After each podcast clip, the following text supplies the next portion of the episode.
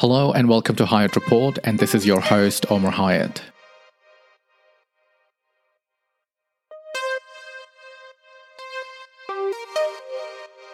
Almost 20 years ago, the United States and its allies invaded Afghanistan to root out Al Qaeda and Taliban.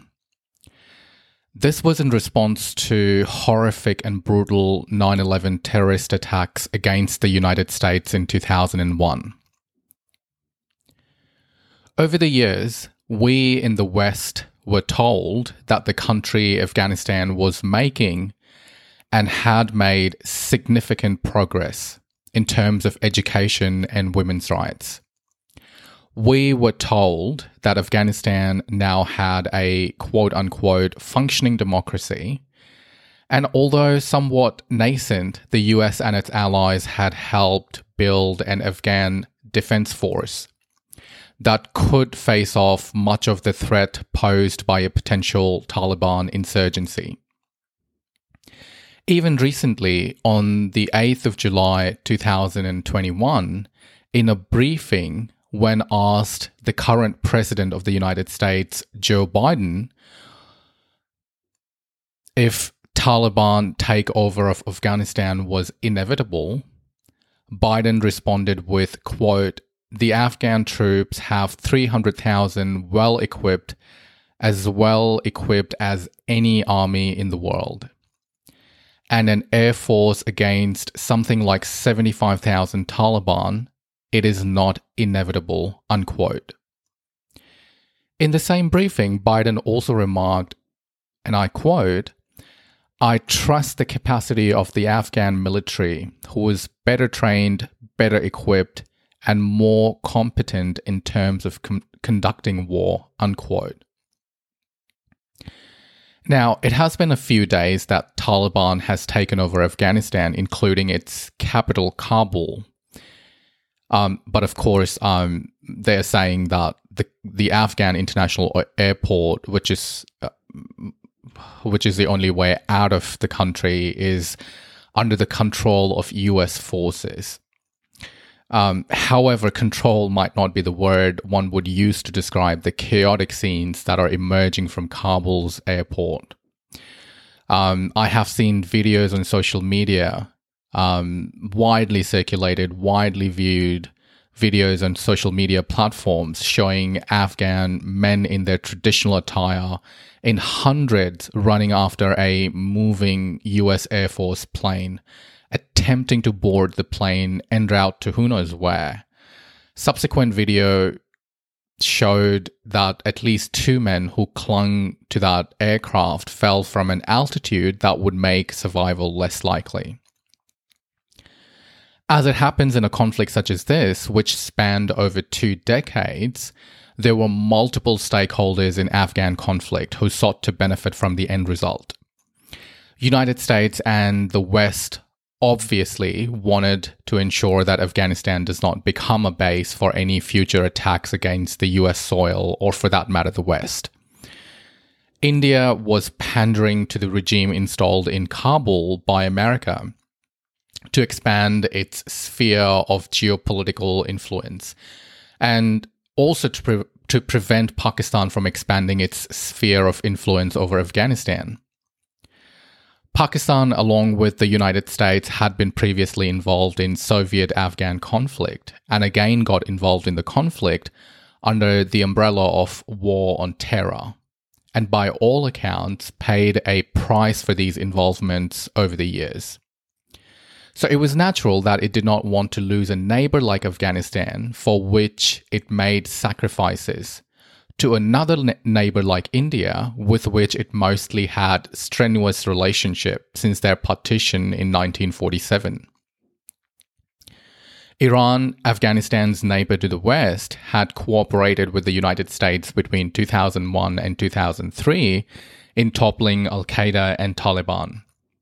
Because both of these ideologies at the time were hostile against Shia Muslims and Iran was and is a predominantly Shia country.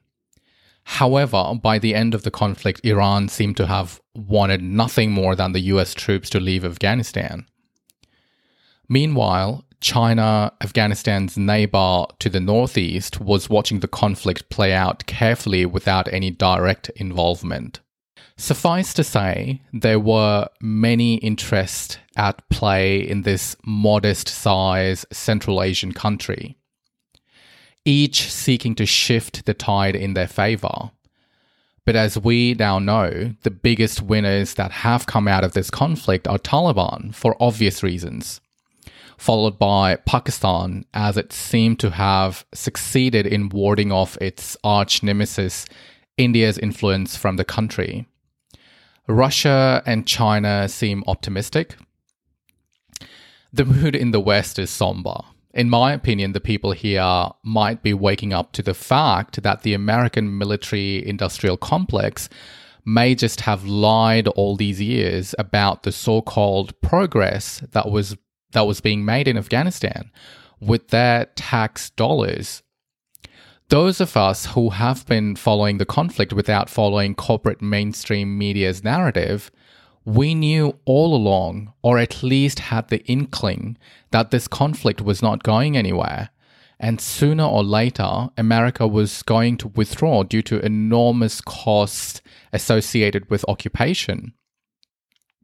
The only beneficiaries at this stage of this occupation appear to be the defense contractors, the weapons manufacturers, and the now in exile puppet regime of Kabul, whose leader, according to some reporting, left the country with quote unquote bags full of cash.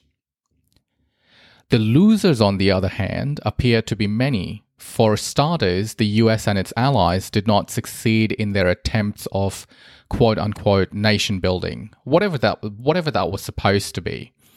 Then there is a right wing nationalist Indian government which pull all its which put all its eggs in one basket and billions of dollars later finds itself isolated on world stage when it comes to Afghanistan. Its media, as per usual, is in a state of frenzy, at times screaming from their well lit, air conditioned studios about how the US failed in Afghanistan. In my opinion, these hyper nationalist Indian media outlets, outlets were in a state of denial, wherein they thought their country was somehow, as it happens in a Bollywood movie, at the last minute will rescue Afghanistan from its own people, i.e., Taliban. And now, when they realized how insignificant their country's role is when it comes to Afghanistan, they're blaming everyone, including Pakistan, for Taliban's takeover of Afghanistan. Like, for heaven's sake, I- am telling you, if you watch one of these clips from um, an Indian media outlet, it's going to blow your um, mind away, not in a good way. These people are are good, at, like they they are atrocious at creating propaganda. Like they scream, they yell at their guests, they have shouting matches, and God knows what, like, in what world is it okay for a journalist to scream and yell at people whom he or she has invited? Um, on his or her show to give opinion. Like th- that's what these people do. Like I wouldn't even call them journalists. Like these people are just there to make money, I guess, and they happen to have news channels um, as their platforms. That's it. And the, the, the, the propaganda that's coming out of India is just atrocious. And in a lot of cases, they're using Afghanistan as an excuse to fuel Islamophobia.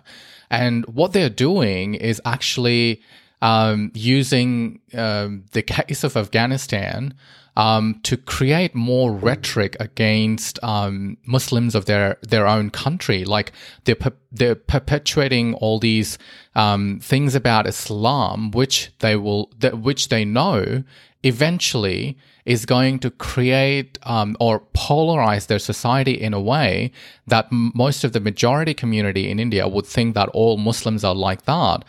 Uh, I don't know if they already think that, but that's what they're attempting to do. They're attempting to polarize their community against their own.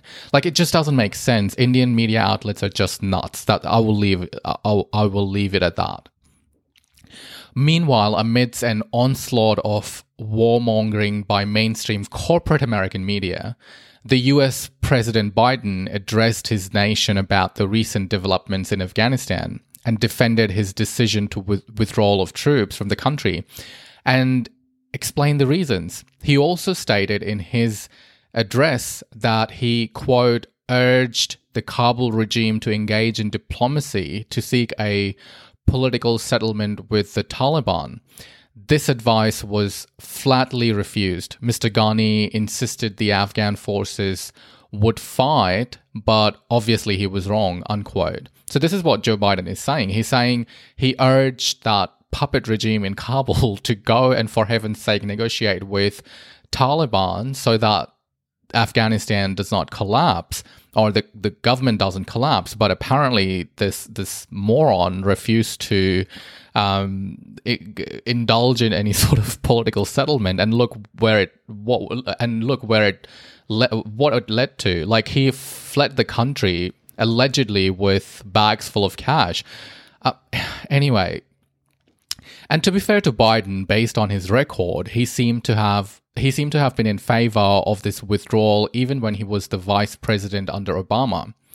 Some major players of the world seem to be doing their bit as well. Um, for example, French President Emmanuel Macron.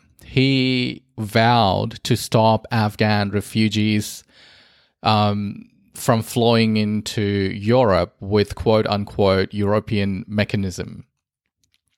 Turkey is building a wall on its border with Iran to stop the flow of Afghan refugees into its territory from Iran. And my country, Australia, um, is acting like it's helpless and cannot do much. Whereas, on the contrary, the Australian federal government was being urged for quite some time by various parties, various opposition parties, to do more when it came to processing visas of Afghan interpreters who worked with Australian troops in the country. And Britain, unsurprisingly, have a lot to say, but words do not mean much without substance. And recently I came across a headline where which basically said that Boris Johnson, the Prime Minister of the UK, is going to urge Joe Biden to delay um, the the uh, withdrawal time frame so he could evacuate um, as many people as he can. Like honestly, like for heaven's sake, um, UK thinks it's still a superpower with American military. Like, I honestly don't understand. I just don't. Like, honestly, I do not get it. Canada announced a generic, like Canada announced a generic, like the usual what Trudeau does. He went on air and he said he's going to take in 20,000 refugees, blah, blah, blah but there there hasn't been any details made available. Like there haven't been any details made available yet. Um, nobody knows how to apply for those refugee visas, for instance, or what's the process, how long will it take, and all that kind of stuff. It's still a miss. Against this backdrop, the world at large, at times, purposely, seems to be ignoring the fact that Taliban, since taking over the country, has issued statements um, that they would not impede women's education. They would allow women to continue to work. They would not persecute minorities. They would not persecute people who worked for former regime or who worked for foreign forces. Instead, social media and media coverage at large in the West is a buzz with people panicking and expecting monstrosities from Taliban in my honest opinion, I think this Taliban of 2021 is politically savvy and they seem to be aware of the fact that their anti- antics from 1990s are not going to do them any service. Therefore, the world, or at least the world leaders, should jump on this opportunity and make lemonade from these lemons.